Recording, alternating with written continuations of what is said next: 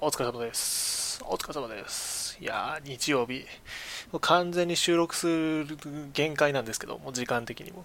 あのー、頑張ります。はい。よろしくお願いします。えー、第8回からぜひ .fm ハギオと申します。よろしくお願いいたします。いやー、2週間ぶりぐらいですか。今日はね、ちょっと、あのー、間開けないように頑張ろうと思ってたんで、ちょっと、なんとかねじ込んでいく感じでございます。いやー、まあ、いろいろ言いたいことはあるんですけども、えー、まあまあ、いろいろね、あったじゃないですか。ね、今週も。あいや、何言ってんねんって話なんですけど。まあ、いろいろあったんですけど、一番やっぱね、個人的に大きかったのがね、あの、シンデレラガールズフィフスライブ福岡公演、ようやく、本当にようやく、1年以上経って、ブルーレイ発売、おめでとうございます。いや関係各所に前回ありがとうという回を、えやっていたんですけども、いや、今回、何？今回はちょっと、まあ、あの、アイマス以外の話を今日はしたいと思っているんですが、あの、まあ、まずでも最初にやっぱこれだけは言っておかなきゃいけないと思って、やっぱね、こう、城ヶ崎里香誕生日公公演をですね、こう、映像化されていてですね、僕はもう、あの、今日、一応、この、これ撮る前にやっぱ見なきゃいかんなと思って、あのだから今日夜ちょっと遅くなってるんですけど、あの見てですね、えー、ちょっと泣いちゃった。いや、まあちょっと、ちょっとっていうか、まあ割とガチでなちょっと泣いちゃったよね。あの、でもちょっとだから、そこは大切なんだけど、でももうでもやっぱそういう風になりがちですよ。あなた、あなた、そりゃだってなんて言ったってね、あの、あの時あの場でも相当来ていたものがやっぱ映像化してね、こう、その記録としてこう終えるようになったっていうことで、なんと言いますか、こう、思うところいろいろありますよ、本当に。ね、あの、よかった。で、だからそう、あの、朝9時からだからビールを煽りつつ、あの、見るみたいなことをしていました。で、オーディオコメンタリーもちょっとだけ見て、ちょっと、結局時間なくて、あの、まだ全部、オーディオものコメンタリーの方はまだ見切れてないんですけど、あと、何？あと初日の方とかもね、実はあったりして、いろいろ、あの、とにかくね、あの安いんです。あの2日間を凝縮して、たったのあの8900円だっけ？確か、えー、定価が。多分ね、Amazon とかで見たらもっと安いと思うんですけど、今もうね、ほんと最高だったんで、あのぜひ、ぜひね、あのお買い求めください。えー、あります、全然わかんないですっていう人もね、これを機にこう、あの、あのなんていうか、そういうエモさっていうのがね、伝わってくると思うので、あのぜひお買い求めくださいという、そういうあれでございます。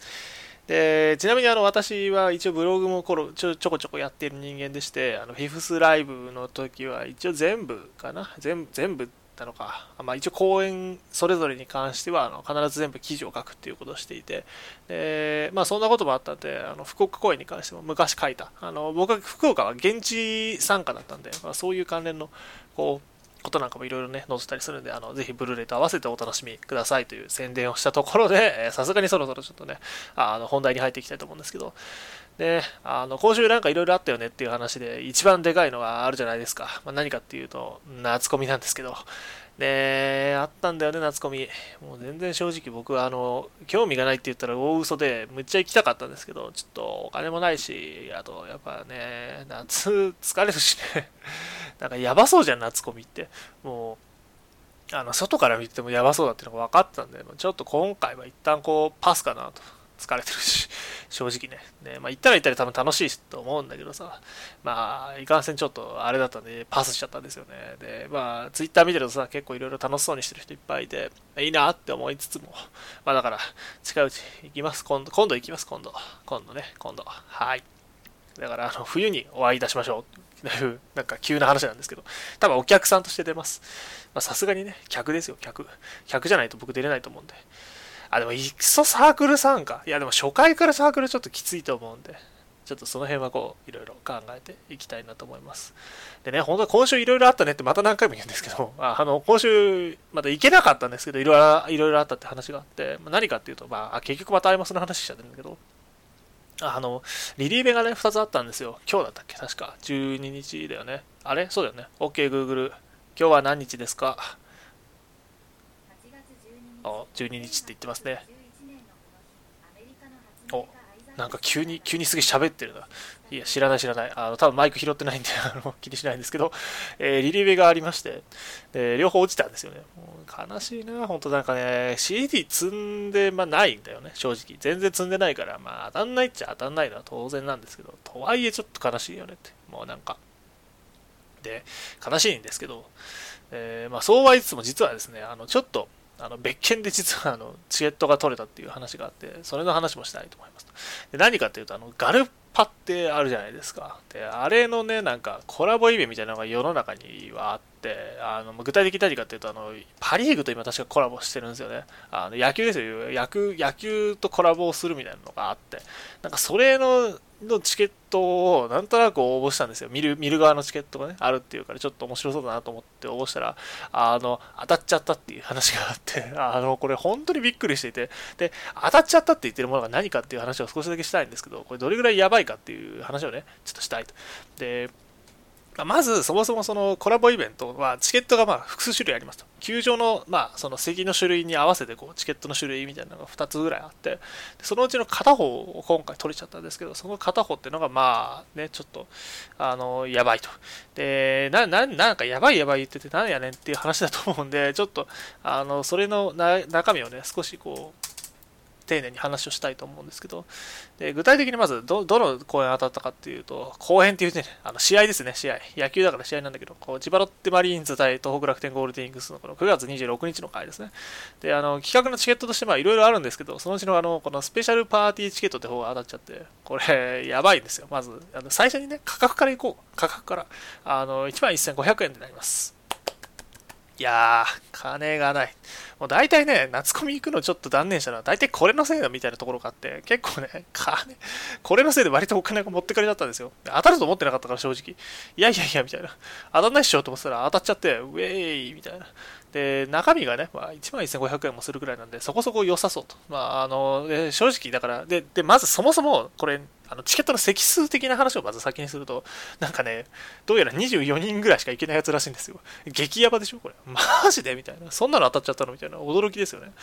で、まあ、中身がだから、そのそれなりのお値段だから、まず席がね、そのフィールドテラススイートとかいう、なんか、なんか良さげなところでね、なんか結構こう、特別室みたいなところで、なんかパーティー気分でやれるみたいな風になってるらしくて、で、特典がまあ、あの、ステッカーがついてたり、デザインチケットがついてたり、あとオリジナルのグッズがもらえたり、で、あとね、こう、グッズ、何、そのガルパと、そのママリーンズですね。チパロッテマリーンズの、あのグッズが当たる抽選会とかですね、なんかあの草間美咲、だから美咲ちゃんだよね、美咲ちゃんプロデュースのルームで、まあ、試合が見れるとかね、あと、あとフードとかがオリジナルらしい、どうやら。すごい、これが僕は一番気になってるんだよね。マジで？どんなもんなのかなって。あと、フリードリンクっていう、もうね、酒が進むよね。あのね、あのガルパでユリを楽しみで目前で野球を楽しみ酒が進むっていう間違いなく最高だと思うんでここから僕ちょっと楽しみにしてますえー、本当に24席なのか僕もちょっと怪しいんですけど、とはいえ数はとにかくかなり少ないっぽいんで、そんなものに抽選で当たってしまって、僕はあの正直驚いているという感じでございます。で、で驚いてるん。で、まず数が少ないからそんなやっぱ当たんないと思ってたから、だから驚いてるんですけど、とはいえね、ちょっと不安なことがあって、何かっていうと、あの、ツイッター見る限りですね、これだけの内容だから、まあ当たった人はそれなりに喜んでたりするのかなと思っていたんですが、ツイッター見る限り誰す、なんか応募してる人いないんじゃね？これみたいな感じがあり、で、応募した声すらもないんですよね、どうやら。で当たった声も外した声もとにかくもうなんか言及をしてる声っていうのが実はほとんどなくて、すげえ不安。まさかと思うけど、24人のそのなんかルームに僕一人だけっていうことが、ひょっとしてひょっとするとありなんじゃねえかっていう、あの、激ヤバなあの妄想が広がってですね、ちょっと不安になってるっていう話でございます。まあ、とはいえチケットの中身自体は結構ね、良さげだし、まあ、抽選会もしもあったら、あの、私一人だったら全部もらって帰るんで、あ の、そういう良さみも一応あるという意味では、まあ、そこそこ楽しみではあるという、そんな感じでございますと。まあね、野球自体僕もあんまりまあそんな興味があるかっていうとちょっとそうでもないんですけど、まあ、ちょっとガルパ最近結構興味があるんで、それもあって行ってみるの楽しみだっていう感じでございます。で、あの、多分私、ポッドキャストにしろ、あのブログにしろ、私、ガルパの話って実は全然してないんですよね。最近、その、実は結構興味があってあのよく見ていたりしていてちょっとその辺の話も少ししたいと思うんですけどあのまあぶっちゃけまだまだにわかですと。かなりにわかなんですけどあの昔ね昔っていうかちょっと前にあのちょっと前ちょっといつだっけ？とはいえ7月だったと思うんですけど7月にねあの早川のあのののあ違うか早川がやってるサイトに載った記事がすごい面白くってなんかそれきっかけで僕入ったんですけどこう記事のタイトルがあの「ゆりが俺を人間にしてくれた」っていうあの なかなか熱いこうところから始まる、えー、タイトルタイトルがそんな感じなんですけど。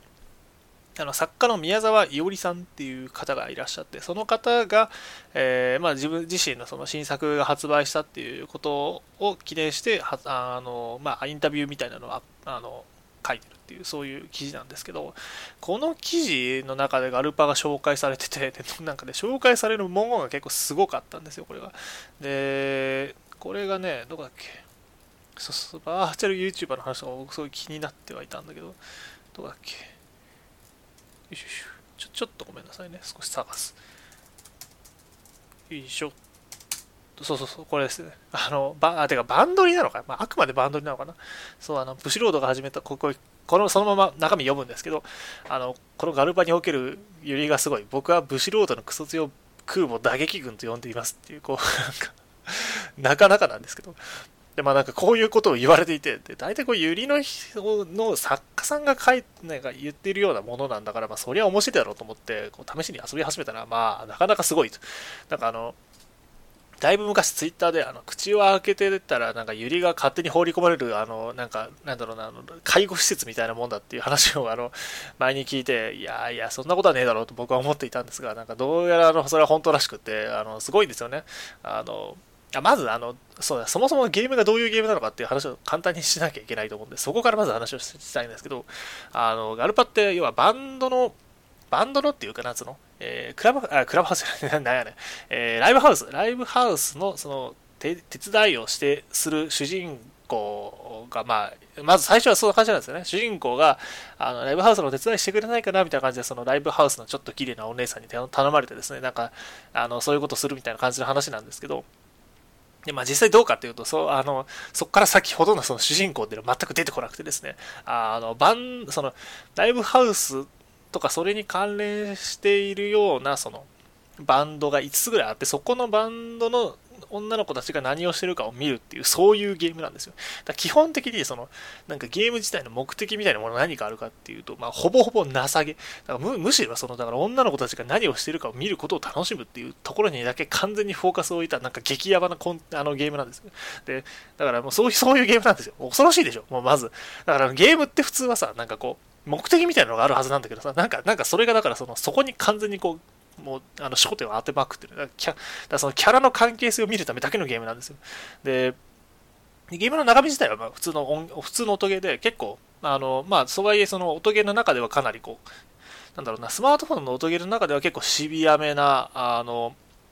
判定基準があるような感じで、まあ、踊り自体も楽しくって、でなおかつ、その、なんだろうな、あの、曲がね、結構良くて、えー、よ、良くてっていうか、あの、あれなんですよね、カバーをすごいたくさんしてるんですよね。で、一時期、その、ウェブの広告なんか、僕もなんか、あの、バックアルバム遊ぶ前から一応認知はもちろんしてたんで、その頃もその、要は、あの、こういう曲が、で、音ゲーができるっていうところをこう、をしていて、結構その有名なあの楽曲なんかがですね、そのバンドの女の子たちによってカバーされるみたいな、そういう感じで、あのそのその曲を音ゲーで遊べるみたいな、そういうところがあって、それを押されてたんですよね。で、僕も正直最初はだから、だから最初はあんまりいい印象なかったんですけど、中身がゆりって言ってもなんか聞いてこう、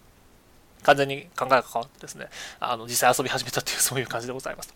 で、あ一応その少しだけそのカバー曲について話をしておくと、カバーこれ結構良くてですね、で何がいいかっていうと、あの書いてるあの、カバーやってるのがエレガなんですよね。あのエレメンツガーデンっていう、あの僕はあのシンフォギアって作品がすごい大好きなんですけど、そこの、その、あのそのそのシンフォギアってねあの、そういうのがあるんですよ、そういうアニメが。で、ぶっちゃそれの曲がいいんですよ。で、そういう曲がいいのが、その、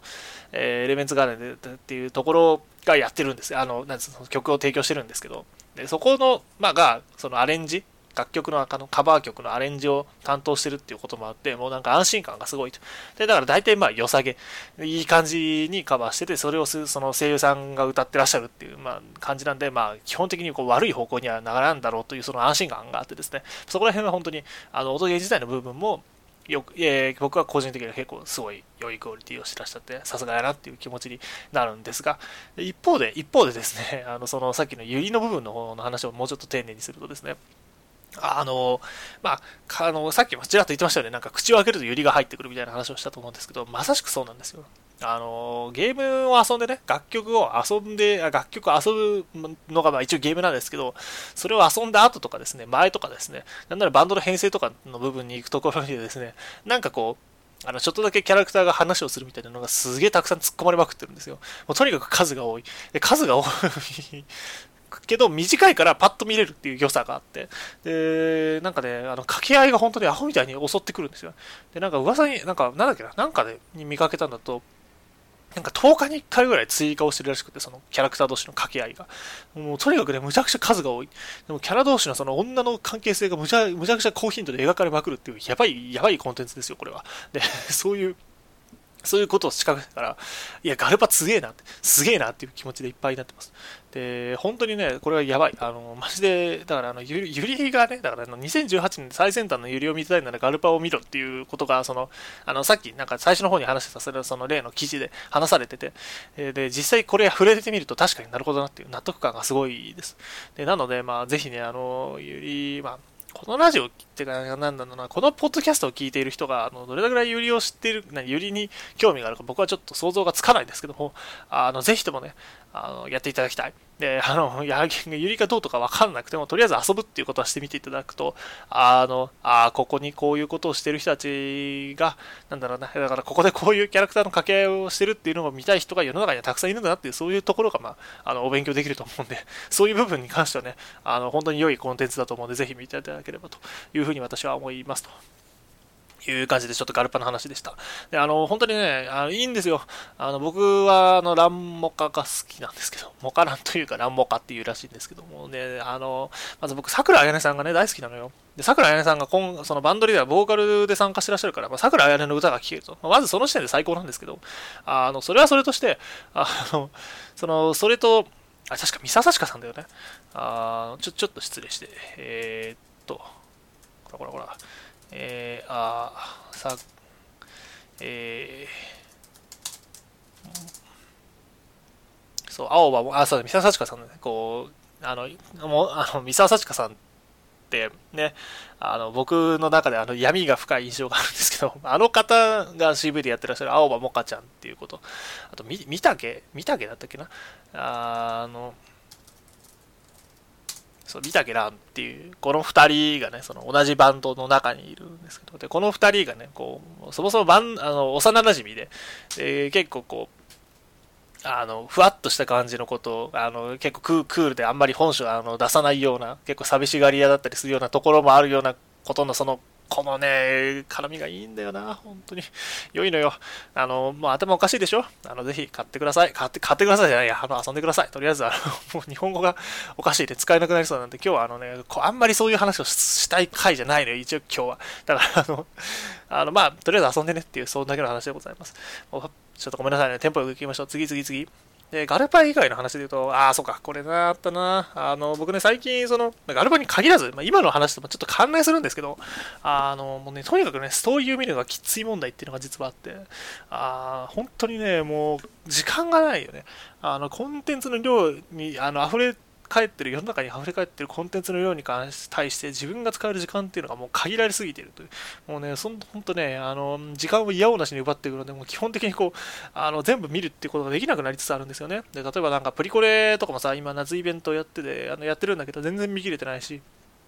FGO もね、今、あの、やってるじゃん。サバフェスだかなんだかで。あれももうなんかほんと、ストーリー全然見る時間なくて、もうとにかく周回するだけで必死みたいな。もう時間がない。ほんと時間をくれっていう感じで。で、ガルパに関しても実はぶっちゃけ正直、全部ストーリー見れてるかっていうと僕全然見れてなくて、ほんと時間が足りてないんですよ。だからあの、時間をくださいという、その気持ちでいっぱいです。本当にね、時間が足りない。時間が足りないんですよ。えー、マジで本当、なんかだから、あの最近すごい思うのは、あのソシャゲとかいろんな本当ゲームで頑張ってストーリーを描こうとするじゃないですか。むちゃくちゃいっぱい。えー、頑張って描こうとするんだけど、実際それを消費、みんなが消費しきれてるかっていうと、多分正直そうじゃないと思ってて、うん、やっぱね、無理なんですよね。その時間がなくて。で多分、いや、どうなんだろう。そう、で、あるいは、あの、逆なんですよね。要は、だから、あの、このコンテンツのそのストーリーが見たいから他に手を出せないっていう風になってるかな。どっちかだと思ってて。で、私はあの全部に頑張って手を出したい人間で、本当できるだけいろんなものを見たいと思っている人間なので、あの、基本的にはその、ストーリーが見れなくて困っていますっていう方の人間なんですけど、そこの方、その間っていうかなんていうか、その辛さ、本当なんか、あの、マジで時間がないですよねっていう部分に関しては本当にきつい、本当辛い気持ちでいっぱいなので、なんとかこううまいことしてくれないかなって思います。だからもうゲーム自体はもうなんかストーリーを描くっていうよりも本当世界観だけで必死、あの、をぶん殴って、なんかあとは勝手に皆さんで何とかしてくださいぐらいの、それこそあの、なんかガルパのあのその曲とか曲の間でちょっとだけあのなんかその何かが見れるみたいなのがあるっていう話をしたと思うんですけど、実はそれぐらいだけでも本当は良くて、なんかだから他のゲームは他のゲームでやっててくださいと。でででただ代わりになんかそのちょっとした部分でこういう世界を見せてあげるからそれだけは楽しんでねみたいな風にする方が実はなんかあのその差し込んでいくなんかすでにこうあこれ前提としてそのなんかゲーム自体は今あのもうみんな何かしら一本一本遊んでるっていう前提で今言ってるんですけどなんかそういうそのそのなんかすでに食われているパイに対してこうねじ込んでいくっていう意味ではそっちの方が実はいいのかなっていうのが最近のあの、まあ、考えというかでございますと。だから本当にねストーリーを無理して描かなくてもいいんじゃないかなってやっぱ時間かかるし見切れないんだよ本当マジなんとかしてくれと。で 本当にマジで困ってます。で興興味が私がそもそもなんかこういろんなものに手出しすぎだろっていうところも実は問題かもしれないですけど。とはいえちょっと悲しいので、なんとかその辺できないかなっていう風な気持ちになっておりますという感じですね。これ、だから本当、本当なんか時間ください、マジで。まあ、実際、ポッドキャストね、これも実はあのやんないで、それその分なんか見れ見れるっちゃ見れるんだけどさ、それ言い出したらね、なんか言い過ぎだしね。まあ、実際こうやってこう、あの一人で自分でこう話してるのが結構楽しいし、あの SNS 上でいろいろこう反応くれる人がいたりするのがやっぱ楽しいっていうのもあるので、あの、あ、そうだ、多分今回も出してると思うんですけど、ぜひ Web 拍手よろしくお願いしますっていう、急な、急なあれでございました。はい。宣伝はさておき、えー、じゃあちょっと続き、もうちょっと話をしていくとですね、次なんですけど、どうしようかな。今日、まあいろいろ話自体はまああるにはあるんですけど、あの、これかなそう、ああ、これだ。やっぱね、そう、バーチャル YouTuber に実はすごい今興味がむちゃくちゃあって、やっぱちょっと今更感があるにはあるんですけど、まあ、なんか今むしろ、本当トップの、なんですか、その、ピークが来てると思ってて、で、こっからその、まあ、戦国時代というか、あの、河川なんだろうな、その、それこそもういろんな人たちでこう視聴者を奪い合うみたいな話になってくるんだろうなっていう方に思うんですけど、まあ、改めてちょっと今週とか見てると結構やべえなって思う機会がすごいあってで特にあのあのやばいなって思ったのがあの やばいなっていうか別にそういうことでもないんですけどあの読売ランドがねバーチャルなんか VTuber ランドとかいうのをやるらしくってでこれ何かっていうとなんかドットライブってあの要はあの電脳少女シロちゃんっているじゃないですか。あの子が所属しているそのなんだろう、なんつうの、集団？わかんない。なんか、なんだろうギ、ギルドじゃないけど、なんかそういうのと、あとその二次三次、まあ、あの、皆さんご存知の、あの、委員長ですよね。委員長とか JK 組がいる、あの、二次三次の、あの人たちと、で、そのその2つとですね、なんか読売ランドがそのコラボというか、まあ、をやるらしくって、結構すごい、なんかすごそうなんですよね。アトラクション時代のそのコラボしたり、あと、これ、これ個人的にびっくりしたんだけどさ、AR 撮影会っていうのをやるらしくって、なんかバそのバーチャル YouTuber と一緒にこう写真を撮ることができるみたいなことをやるらしいですと。で、あとイベントなんかもやるらしくって、ここ、そう、僕ね、正直イベントすごい行きたかったのよ。行きたかったんだけど、なんかどうやらないらしく、なんか悲しいことにね、あの、なんかもうもうすでにチケットがなくなってて、なんか昨日の夜、から売ってたらしくらしいんですけど先着1000人限定でもう売り切れちゃっててもうすごい行きたかったですね。気づいたらこれこれこのイベント気づいたら僕今日だったんですけどあのもうすでになくなってて結構ショックだったって感じです。でまあそんなこともあそんなものもあったらしく結構それなりにこう興味もあってですね、だからもうそのリアルイベント自体はもともとやるっていうのは分かってたんですけど、もうそのレベル、その読売ランドとかのそこそこでかいところとコラボレーションするぐらいの規模になりつつあって、でそれでまあ要は集客ができるっていう、この読売ランド側はもう気づい気づいたというか、なんかそこにこう目つけてやるってことを決めている人わけでございますから、結構やばい、やばいですよね、これってっていう話でございますで、あとなんか、そう、ちょっと見るとさ、あの、一応、あれなんだよね、こう、里、差分、なんかあんまりいいいい言い方じゃないのかもしれないけど、一応そのドットライブ、その、要は、シロちゃんの方はまだチケット余ってるみたいなんですけど、僕正直、あの、あれなんですよね、どっちかっていうと、やっぱ、あの、委員長の方が、あの、好きだからさ、っていうか、あの、シロちゃん、まあ、見てる、見てるには見てるんだけどさ、楽しいんだけどね。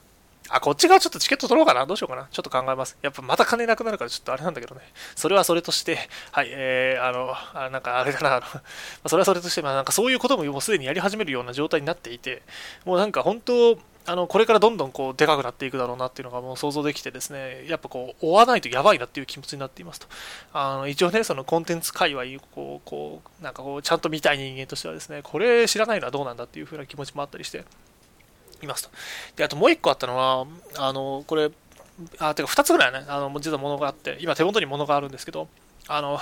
片方は読み切れてなくて、片方はパラミしたってだけなんで、ちょっとあの、あんまり飾っちゃいけないんですが、あの、ユリーカっていう雑誌が世の中にはあってですね、結構有名だと思うんですけど、それのバーチャル YouTuber 特集っていう号がこの間出てですね、これもあの、買って、ちょっとだけあの、読んだんですけど、結構、結構良いと。で、特にあの、なんか、あれなんですよね、なんだっけ、どこだっけ、そうそう、あると思うんですけど、そう、あの、最初の部分、これはユリイカのね、本当にまだ全然読めてないんで、ちょっとあれなんですけど、初めの本に載ってた、あの、キスナ愛のコラボというか、インタビュー記事があって、結構これ、がっつり、あの、と書い書いててね、これむちゃくちゃいいんで、あの、ぜひこれだけ読むだけで、僕正直、あの、もうこの、ね、値段分は、あの、がっつり、これ、定価1400円なんですけど、この値段分のあの、なんか良さはあったと思うぐらいにすごい良いんで、これ本当買ってほしいですと。で、むちゃくちゃ良くて、本当なんかキズナ入って、あの、まあ、なんか動画だけ見てると正直こう、まあね、なんていうか、あの、ふわっとした感じで、一応 AI っていう風なものをこう、あまあ、演じてるとか言っちゃいけないんですけど、なんかそういうこうキャラクターが、まあなんかいろいろゲームやったり、なんか話したりみたいなことをしてるだけだと思うんですけど、なんかそれに至るまでのこういろんなこととかが書いてあって、この活動に今どういうことを考えているかみたいなのががっつり書いてあって、これむちゃくちゃいいんですよ。で、なんか、そうだからバーチャル YouTuber って、まあ結局 YouTuber なんで、あの言うてなんかそのゲームやって動画やってちょっとそんぐらいしてるだけでしょって思うところがあって、まあ、正直僕もそういう認識しかないんですけどこのユリイカすごい良くてあのその要はキスなキスな愛が今こういう風になってるけどこれに対してどういう風なことを思ってるかみたいなのが割とがっつり書いてあってあの本当に良いですと。でまあ他の YouTuber さんも同じようなこと考えてなんかなんだ同じような人いないわけじゃないと思うんだけどなんかそういうことがこう完全にこう明文化されてるっていう意味で本当これ良いのでねあのすごいなんか良かったですと。でまあだからね、バーチャル YouTuber 興味あるからそういう本とかも買って読んだりしてるんですけど、私は。えー、まあ、てかそもそもだからこういうものが雑誌で取り上げられるようになりつつあるっていうのがすでにやばいと思っていて、やっぱもうそういう時代なんですよ、本当で、もう一個ね、そのなんか2つあるって言ったんですけど、もう一個これ、こっちは今度パラミしたってやつなんですけど、あのコンプティークの9月号増刊で、なんかバーチャル YouTuber のあの特集だけをした雑誌が一冊できてて、これ、ムックマンっていうか、まあ多分雑誌扱いでいいと思うんだけど、あの VTIC っていう書いてあるやつなんですけど、表紙ががっつり未来あかりちゃんが載ってて、あの、あとあれですよね、その、猫宮ひなたとかですね、あと、これ僕も知らない、あと僕が知らないですね、YouTuber が、もうバーチャル YouTuber が本当アホみたいにいて、あの、知ってるのももちろんないわけじゃないんですけど、本当アホみたいにいるんですよ。びっくりするぐらいいて。あと2時3時の特集が30ページぐらいあったり、あ、20ページか、20ページぐらいあったりとか、あの、むちゃくちゃ、あの、こう、バーチャル YouTuber の情報が死ぬほど載ってるっていう、あの、激ヤバな雑誌があるんですけど、まあ、これ、まあ、正直僕はこれ買って、ちょっ、ちょっと損した感もあるんですが、まあ、要は、あの、カタログ的な意味でね、バーチャル YouTube のカタログ的な意味で見る分にはかなりいいスタートなのかなというふうに思っていますと。で結構これもよ、これも良くてですね、あの、まあ、いろいろ載っていて、なんかこう、シロちゃんの特集ページとかですね、こう、これ、これまで1年間どういうことがあったかみたいな話が結構丁寧に載ってて、この辺とかもあの、私全然知らなかったんで 結構勉強になって面白いなと思いながら見ていたりしますと。で、本当ね、こういう風にななってるんですよ、もう。で、まあ中身自体を見ると、あの、割とこう、その、バーそのバーチャル YouTuber の中の人が他のバーチャル YouTuber について話をしていたり、あるいはまその人たち自体にこう、あのインタビューをしてるみたいな感じの記事になっていて、まあ、なかなかこう良いんですけどね。あのまあ、単純にそのカタログとしてもすごい使え使えると思ってて、こうバーチャル YouTuber 今こういうのがいるんだなっていうのがひたすらアホみたいに載ってるっていう意味では、あのまあ、門外漢の人間からするとかなりこう良いのかなっていうふうに思ってます。まあだからこの中からこうお気に入りのね、バーチャル YouTuber を見つけてくださいみたいな、そういう使い方ができるのかなっていう気持ちもありますが、まあ当然この雑誌に載ってるのはね、そこそここうお金を出している人たちばっかりだと思うんで、正直、あの、あんまりいい言い方じゃないんですけど、多分そうだと思うんで、まあそういう意味ではそこそここういろいろ思うところはあったりするんですが、なかなかね、あの本当にこう結構凝っててですね、あの記事自体もすごい綺麗なんで、ぜひ見ていただきたいっていう感じです。まあ、ただ僕がやっぱり今求めてるバーチャル YouTuber に関する情報ってどういうのかっていうと、やっぱさっき言ったようなあのユリイカに載ってるようなものだったりもするんで、なんかもうその辺、なんかその辺なんだよね。まあなんか結局その、まあ、言うて YouTuber なんで、あの、まあ、あの、そこがね、どんなもんなのかっていうのはあると思うんですよ。そこっていうのは、あの、あの深さの方のそこね、なんか浅い、浅いように思えちゃうんですけど、正直。うん、でもまあなんか本単に本当はそれだけじゃないと思うんでなんかその辺もちゃんとこう深掘りしてちゃんとバーチャル YouTuber のこと考えてみたいなっていうふうに思っていたりもしますというわけで急なんですけど一応まあなんかそのうち企画としてやりたいなっていうのが実はあって、まあ、何かっていうとあの、バーチャル YouTuber の動画をひたすら見て、あの、面白かった、面白く、あの、どうだったみたいなのを、こう、ポッドキャストで話すみたいなのが次あたりにやろうかなっていうふうに、今実は、実は考えてますと。やっぱね、こう、やっぱアホみたいに数あると、なんか人から勧められてね、うんぬんみたいなのがなる、あると思うんで、まあなんかちょっと、あの自分の興味自体も、を極めるっていう意味でも、ちょっと近いうちにそういうのやってみたいなっていうふうに思っています。だからちょうどこの雑誌ね、良いんで。だから、あの、知ってる人いたらね、あの、あの、なんだろうな、おすすめのバーチャル YouTuber とかね、あのウェブ拍手あたりでこうポンと投げ投げてくれると僕はすごく喜ぶので、あのぜひそういう風にしてくれると嬉しいなっていう風に思いますっていう、そういう告知でした。長いな。でもやっぱバーチャル YouTuber 本当ね、面白そうだと思うんで、この界隈。ちゃんと首突っ込みたいなっていう風に思います。なんならね、やるっていうのも考えられるんですけど、うん、楽しそうだよね、バーチャル YouTuber。どうなんだろうななんかやってみたら面白いみたいなこともあるかもしれないので、まあ、まあ、そのためにはいろいろ機材とかも必要だと思うんですけど、なんだろうな、やってみっか、近いうち。わかんないけど、まあ、フェイスリーグあたりを買ってね、あのそこにこういろいろ突っ込めばなんとかなるらしいんで、頑張ってやってみるみたいなことも考えたいですけど、まあ、それはそれということで、えー、次、次の話です。そう、あの今週は僕ゲームも買った、今週ってか、前回の放送から今回に関してね、僕ゲームを買ったりしたんですよね。で、じゃあ2つほどゲームを買って、まず片方からいこうか。あの、多分ね、あの、これを聞いてる人ならそこそこご存知の話なんですけど、あの、まあ私はね、アイドルマスターっていうのが好きなんですよ。あの でもね、そうで、でもなんだけど、とはいえナムコはそんなに詳しくないんですと。でそういう意味で、やっぱりちゃんとナムコのアイドルに、ちゃんと向き合う時間が欲しいと。でそういう意味で、あの、ステラステージを購入いたしました。はい。実はあの、プロミ僕、あの、行けなかったというか、LV のチケットもあの取れなかったんで、もう今回はもう、あのいいかなっつって、ちょっと、あの、もうなんか、モチベーションが下がっちゃってたりもしたんで、いいかなって言って、行か行くのやめてたんですけど、そしたらこう、ツイッターでね、その、プロミ行った人たちから、あの、中村ゆり子さんが、なんかその、要はなんか、まあ、ずっと続くもんじゃないよねっていうことをこう、なんか言ったらしいんですよ、どうやら、あの、プロミーで。あプロミってご存知ない方もいると思うんですけど、あの、あの補足すると、プロデューサーミーティングっていうのがあってですね、こう、なんかライブっていうよりは、そのイベント、あの、朗読劇とかがあったり、その、してですね、こう、あの、キャスト同士のこう殴り合いが、だから、あの、殴り合い、あの、あの、あの台本を通して殴り合いが見れるみたいな、そういう、あの、楽しい会があるらしいんですけども、あの、まあ、それがありまして、で、まあ、そんなものがあったので、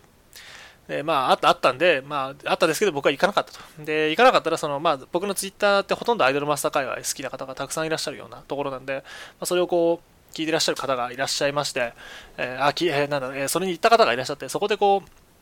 やっぱ長浜玲子さんがそういうことを言ったと。要はなんかアイドルマスター自体もそのナムコもまあいつまで続けられるか分かんないよねというか、そのまあ、やっぱ始まったものには終わりがあるみたいな、そういうなんか続けられるってことをこう、楽しみにしていきたいというか、なんかそういう話をしたらしいんですよ。僕もちょっとあの、うろ覚えなんでいろいろあれなんですけど。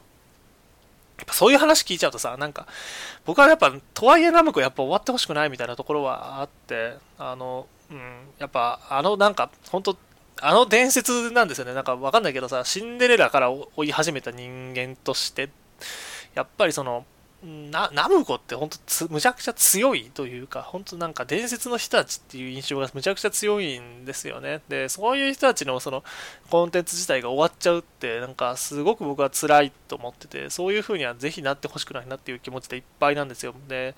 ね本当昔からそういう風に僕は思っていて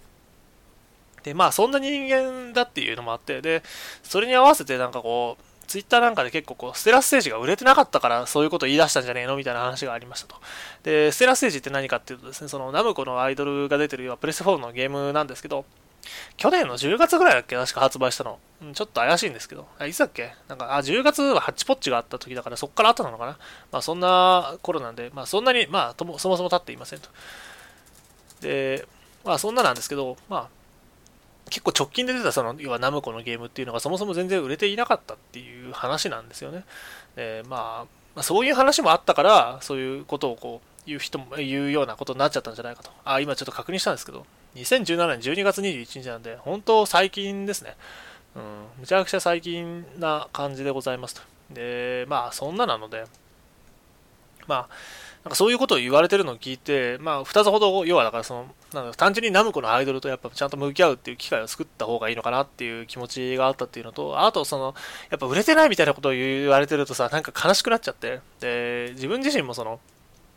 やっぱ終わってほしくないみたいな気持ちもあるんで、応援するっていうのも含めた上で、ちょっとセラステージ買って今遊んでますと。で、まあ、買うまでの、なんかすいませんね、ここまでが買うまでの話ってだいぶなんかちょっと長い気がするんですけど、まあ、そんなことを思っていて、で、セラステージ自体買いましたと。で、今、あの、まあ、遊んでるんですけど、あの、正直ね、あの、前半ね、全然面白くなかったっていう 話なんですよ。前半全然面白くなかったって言ったら言い過ぎなんですけど、結構きつくって。いや、なんかこれ、これか、みたいな感じなんですよ。で、基本的にゲームの流れを説明すると、まあ、その、ライブをしますと。で、ライブをして、そのファンを集めて、ファンを集めたり、あの、ポイントを集めて、ポイントでその、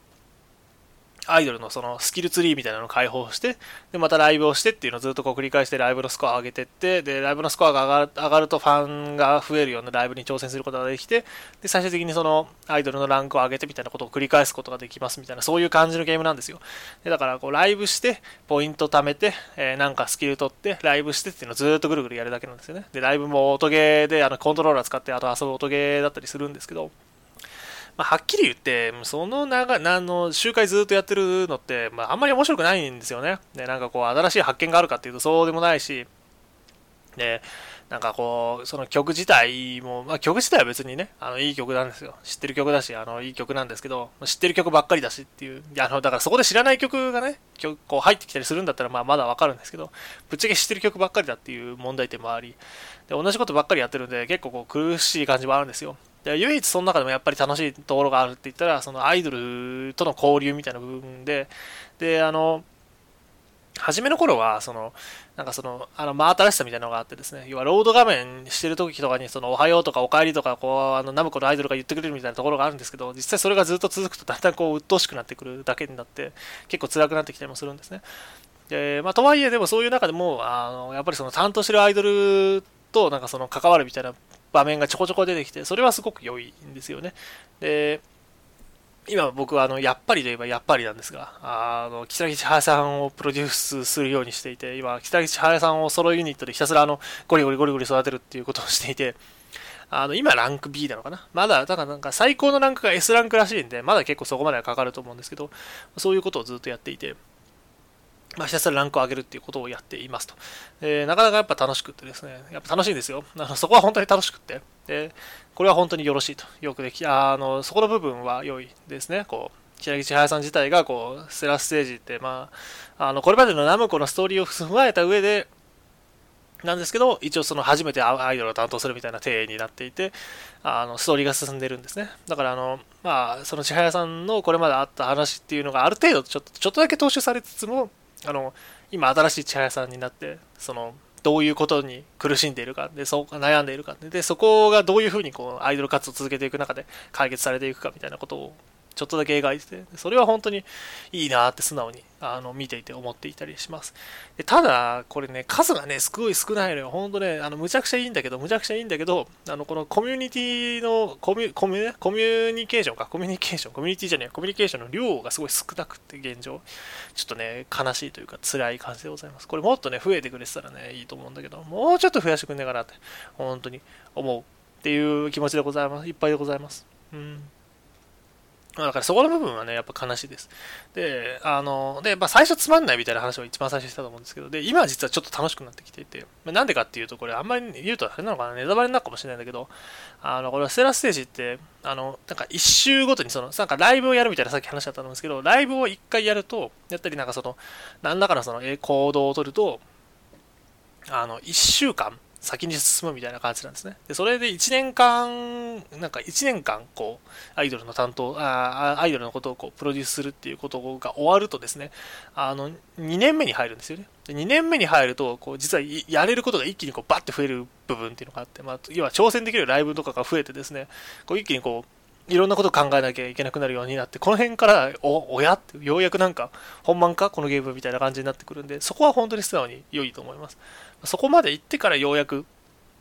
あの面白くなってくるというか、あの楽しくなってくるっていう部分があるので、だからね、最初ね、すごいね、だるいんですよ、本当一番最初は本当ゲーム起動し始めた瞬間とかは、やっぱプレステ4でその描画されるあのライブ、そのアイドルのライブと、あの、あのところどころから見えるですね、あ、可愛いみたいな、こう、そういうのだけでこうゲームのモチベーションが続くんですけど、途中から本当全然それが続かなくなっちゃうんですよね。結構きつくなるんで、で、きつくなってきたなっていうところで2年目に入って、その、やれることが一気に増えるっていう感じなんで、まあ、なかなかこう、なんかこれなかったら結構きついと思うんですけど、こういう現状今結構楽しい感じで、いろんなことができるようになって楽しくなってきていますと。あと、プロデュース、要は担当できるアイドルの数自体も増えてきて、で、なんかこう、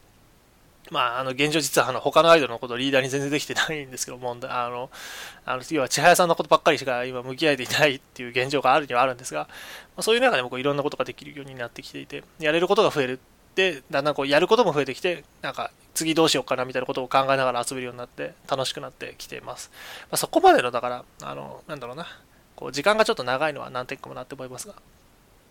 現状そのステラス自体がその売れない理由みたいなのはあんまり感じないような気はしています。要はナムコのアイドル自体に興味がある人だったらまあ普通に買って僕は叱るべきだというふうに思ってるんで、あのぜひ皆様お買い求めください。またなんか買えよって話になってると思うんですけど、あのいいんじゃないかなって思います。えー、なんか確か今ちょうどセールなんかやっててですね、5000円ちょっとぐらいで買えたと思うんで、あのぜひね、こういうあのね、さっきも言いましたけど、やっぱ公式にお金を流すっていう意味でも、ぜひあのお買い求めいただくといいのかなっていうふうに思いますんで、ぜひ皆様お買い求めをよろしくお願いいたします。というわけで、スラステージの話でした。まあ、多分ね、木更木千早さんの話があの全部終わったら、またなんかあの話すと思うんで、その辺はその辺で話をしたいなというふうに思います。で、次、次ね、次の話なんですけど、これね、またもう一本ゲーム買ったよって話なんですけど、もうこれは買ったっていうか課金したって話なんですけど、あの、ボーダーブレイクを買いましたと。えー、まあ、一応スターターパックを買ったんで買ったっていう話でいいと思うんですけど、こいつがなかなか良いと。うん、なかなか良いっていうか、あの、もともと僕ね、あの、アーマドコアっていうゲームをちょこちょこやっていて、まあ、むちゃくちゃがっつりやってる人間じゃないので、あの、そこはあの、あの、ちゃんとそう言っておかなきゃいけないと思うんですよ。ですけど、まあ、あのゲームをそこそこやっていたんですよね。楽しく遊んでいた人間なんですね。でそういう人間からするとですね、こうやっぱりロボットをブシバシ、バシバシこうブースターを飛ばしてですね、であの銃を使ってこう敵を撃ってみたいなことをするゲームっていうのはこうすごい本当、今もう渇望してるわけですよ、そういうゲームを。で残念ながらあの、アーマードコアはですね、あのもう新作がなんか出てないんですよね、ずっと。悲しきかな。もう出てなくって。で、だからそういうゲーム出てくんないかな、出てくんないかなって僕ずっと思ってるわけです。そういうところでですね、こうボーダーブレイクっていうのが出ましたと。で、こいつも実はそのロボットでブースト使って、あの、あの、手間を避けながらバスバス撃つみたいな感じで、まあちょっとあの、タイプは違うんですけど、そそれにそういうゲームですと。で、オンラインで16人ぐらいで、あの、一つのマップに出撃してですね、楽しくこう、アルバムマン打ち合うみたいな、そのチームデスマッチじゃないですけど、なんつうのかな。あの、結構こうオブジェクト系のルールなんで、その辺はあの興味ある方は見ていただければと思うんですけど、あまあそういうゲームですと。でなので、まあ、やっぱあのね、心がこう飢えてるわけです。あのロボットがに乗りたいとで。ロボットでブースを飛ばしたい。ロボットでロボットを殺したいと。そういう気持ちになるわけです。ね。でなので、まあ、ボーダーブレイク、ちょっとね、興味があって、でプレステ4版は期間限定無料、あ、期間限定じゃない、えー、基本無料で、あの提供されてるっていうこともあって、まあ、ちょっとあの試しにやるっつってやっていて、で、まあ、今遊んでいますと。でね、確か今日、あのこれ8月12日ね、に更新したブログにもちょっと書いてて、あの書いてたりもするんですけど、まあ、結構ね、がっつり遊ん、あ、がっつりってことじゃないですけど、そこそこ今遊んでて、まあ、大体7時間、8時間ぐらいプレイしている感じなのかなっていう感じです。で、まあ、これがね、なかなか楽しいと。で、あ、7時間、8時間？今10時間は遊んでるはずですね。ごめんなさい。えっ、ー、と、そこそこ遊んでます。で、まあ、結構遊んでてわかるんですけど、あのこのゲーム今現、現状ね、その、あの、なんかゲームの内容自体の話より、まず先にちょっと面白い話をしたいと思っていて、あの、マッチングがありますと。まあ、要はオンライン対戦なんで、ゲームの、で、その、戦う相手っていうのが、こう、ゲーム側に決められるみたいな、そういう感じなんですけど、あの、一つ面白いのが、その、敵が、なんだろうな、敵の、だからその敵と味方と、まあなんというか、その現状、そのランクみたいなのがあのうまく機能していないんですよね。あのプレイヤーレベルっていうのは一応あるんですけど、それによってその振り分けるみたいなことが一切行われていなくて、なんか強いやつと弱いやつがあの一つのマッチにぶち込まれて、なんかこうぐちゃぐちゃにされるみたいな感じなんですよ。だからどういうことが起きるかっていうと、とにかくもう強い人間があのむちゃくちゃ突っ込んできてですね、なんかこれブレードであの俺のことをぶった切ったりですね、あのむちゃくちゃ遠くからの視界外からあの榴弾を撃つことができるっていう兵装があるんですけど、そこからこう、あのなんか、だから遠くからですね、この辺にいるやろっつって撃たれたようなあの榴弾にぶち殺されてたりとかですね、あとは、あの、なんか単純にですね、なんか、あのステルスみたいな感じでこう、なんかあの、消える機能とかがあるんですよ。で、まあそれ使ってですね、こう消えている人間から狙撃されて死んだりとかですね、もうなんかいろんなことをして死ぬんですよ。とにかく強い人たちがいっぱいいるんで。むちゃくちゃ強い人たちに殺されまくるんですよね。で殺されまくって、ブキーって言いながらこうずっとやってるんですけど、まあ、そういう、そういう状況なんですよ ね。でだから、まあ、世の中的には、だから、そこを今、すごいみんな、あの、嫌がっててですね、結構こう、あの、ぐちゃぐちゃぐちゃぐちゃ、こう、文句言ってる人たちがすごいたくさんいるっぽいんですよね。で、僕自身も正直、あの、楽しいかって、なんか、それ自体がこう、あの、どう思うかって言ったら、あんまりいい印象はない、ないじゃないにはないですと。ないんですけど、とはいえ楽しくない、本当に楽しくないかっていうと、実はそうでもなくて、まあ、楽しいには楽しいんですよね、やっぱり。あのこれどうなのかな他の人がどう思ってるのか僕にもちょっと、僕もちょっとあれなんですけど、あの、なんかね、コールオブデューティーとか遊んだことある人ならわかると思うんですけど、なんか、そもそもその強い人たちと弱い人が、あの、一緒にのところにぶち込まれるゲームっていうのが世の中には結構存在してるんですよ、実は。あの、本当は、本当はあるんです。あるんですよ。で、あるんですけど、そういうゲームを遊んだことがない人たちっていうのが一方いて、で、多分、あの、今回の件についてそういうこと言ってる人たちっていうのは、多分そういう人たちなんですよね。その今までそのランクごととかでちゃんとこうあの分けてあの育てられたあの音質にうまいこと入ることができたあの音質芸にあの入ることができた人だと思ってて人たちだと思ってて残念ながらね世の中にはそうじゃないゲームもあってまあそれを遊んだことがある人間からするともう逆に実はそっちはそっちでその楽しいことっていうのも実はあるんですよね。その明らかにさっき強かった人間がいたりして、なんかそいつを絶対に、絶対に俺は殺すんだって言って出撃をするとかいうこともでき、あの、があるんですけど、まあ、それ、それがやっぱ楽しかったりもして、で、あと、あの、どうなんだろうな、まあ、まぐれっていうのがやっぱりどうしても、どういうゲームに関してもあると思うんですけど、このこのゲームに関してもそこそこそれもはちゃんと存在していて、あまあ、やっぱりその、倒せるには倒せるんですよ。あの、どんなに強い人でも、あの、運が良ければ、あの、あと、あと、あの、複数人ね、あの、囲めば倒せるんですよ。当然ちゃ当然なんですけど。だから、まあその弱弱いっちゃ弱いし、まあ、もちろん弱いからできないことってたくさんあると思うんですけど、その中でもこうできることを見つけるみたいな楽しさっていうのもやっぱりあって、僕はなんかそういうところにこう興味が、なんだろうな、その楽しみみたいなのを抱いていて、一応ボーダーブレイク楽しいなっつって遊んでいます。で、そこそこ遊んでいた結果として、あの、まあスターターパック買っちゃうかっつって、実はあの買っちゃいましたと。で、これスターターパック、あの、まずね、でこのゲーム、そうなんだよ。あの、まあ、要はロボットで戦うんですけど、そのロボットのパーツみたいなのをこう自分でこう組み合わせて、こうね、いろんなあの自分好みのロボットを作るみたいなことができるんですけど、そのロボットのパーツっていうのが、まあ、いわゆる課金ガチャなんですよね。で、まあ、ただこれはあの、あその、なんだろう、このゲームってもともとアーケードのゲームだったんで、その、その頃から多少はそういうのが存在していたっていうこともあり、その、まあ、その、もともと遊んでいた人からすると、実はそんなにあの、ヘイトを買うほどでもなく、まあ、私自身もその、その辺は理解して遊んでいるので、あの、ちょっとまあ、なんだろうな、まあ、と、とはいえ結構その、きつめなんですけどね、その課金度合いというか、あの、いわゆるその、ソシャゲとかで慣れてると、いわゆるログインボーナスがなかったりとかですね、あとその、なんか対戦なんだろう、そのゲームで対戦をしていて、その、なんだろう、ポイントを貯めればその、そのパーツのガチャが引けるかっていうと、実はそうではなかった、あの、えー、かっていうと実はそうではなかったりとかしてですね、あんまりそのなんか、いわゆるソーシャルの文脈から見ると結構こう、なんか、なんつうのかな、あの、きつめな感じでは あったりしてですね、その辺があんまりよろしくないところではありますと。でまあそんなゲームなんですけど、そのスターターパックっていうのを買うとですね、多少それをこう改善することっていうのができて、なんかパーツのチケットみたいなのがもらえたりとか、いろいろこうもらえるんですよ。で、いろいろもらえるんで、いろいろ、まあ、もらって、もらうというか、いろいろするために買っちゃったんですけど、で、買って全然まあいい、いいパーツが出たかっていうと微妙だったりするんですけどね。とはいえまあそんなのがもらえたりもして、結構こう、なんだろうな、あの、何言ってんだろうね。えっと、すいませんね。話がまとまらないんですけど、まあそんな感じでこういろいろできるようになって、まあ、まあなんか楽しいには楽しいです。ただ問題が結構あるようなゲームだったりもしていて、まあ遊ぶ分には楽しいんですが、楽しんでまあやってるんですけど、まあ、今後いろいろこう改善されなかったりすると本当に人すぐ離れていっちゃいそうだなっていう印象はありますと。まあ、あの、まあ、なんだろうな、他にも遊ぶ方、他にもいらっしゃったりするんだったら、あの、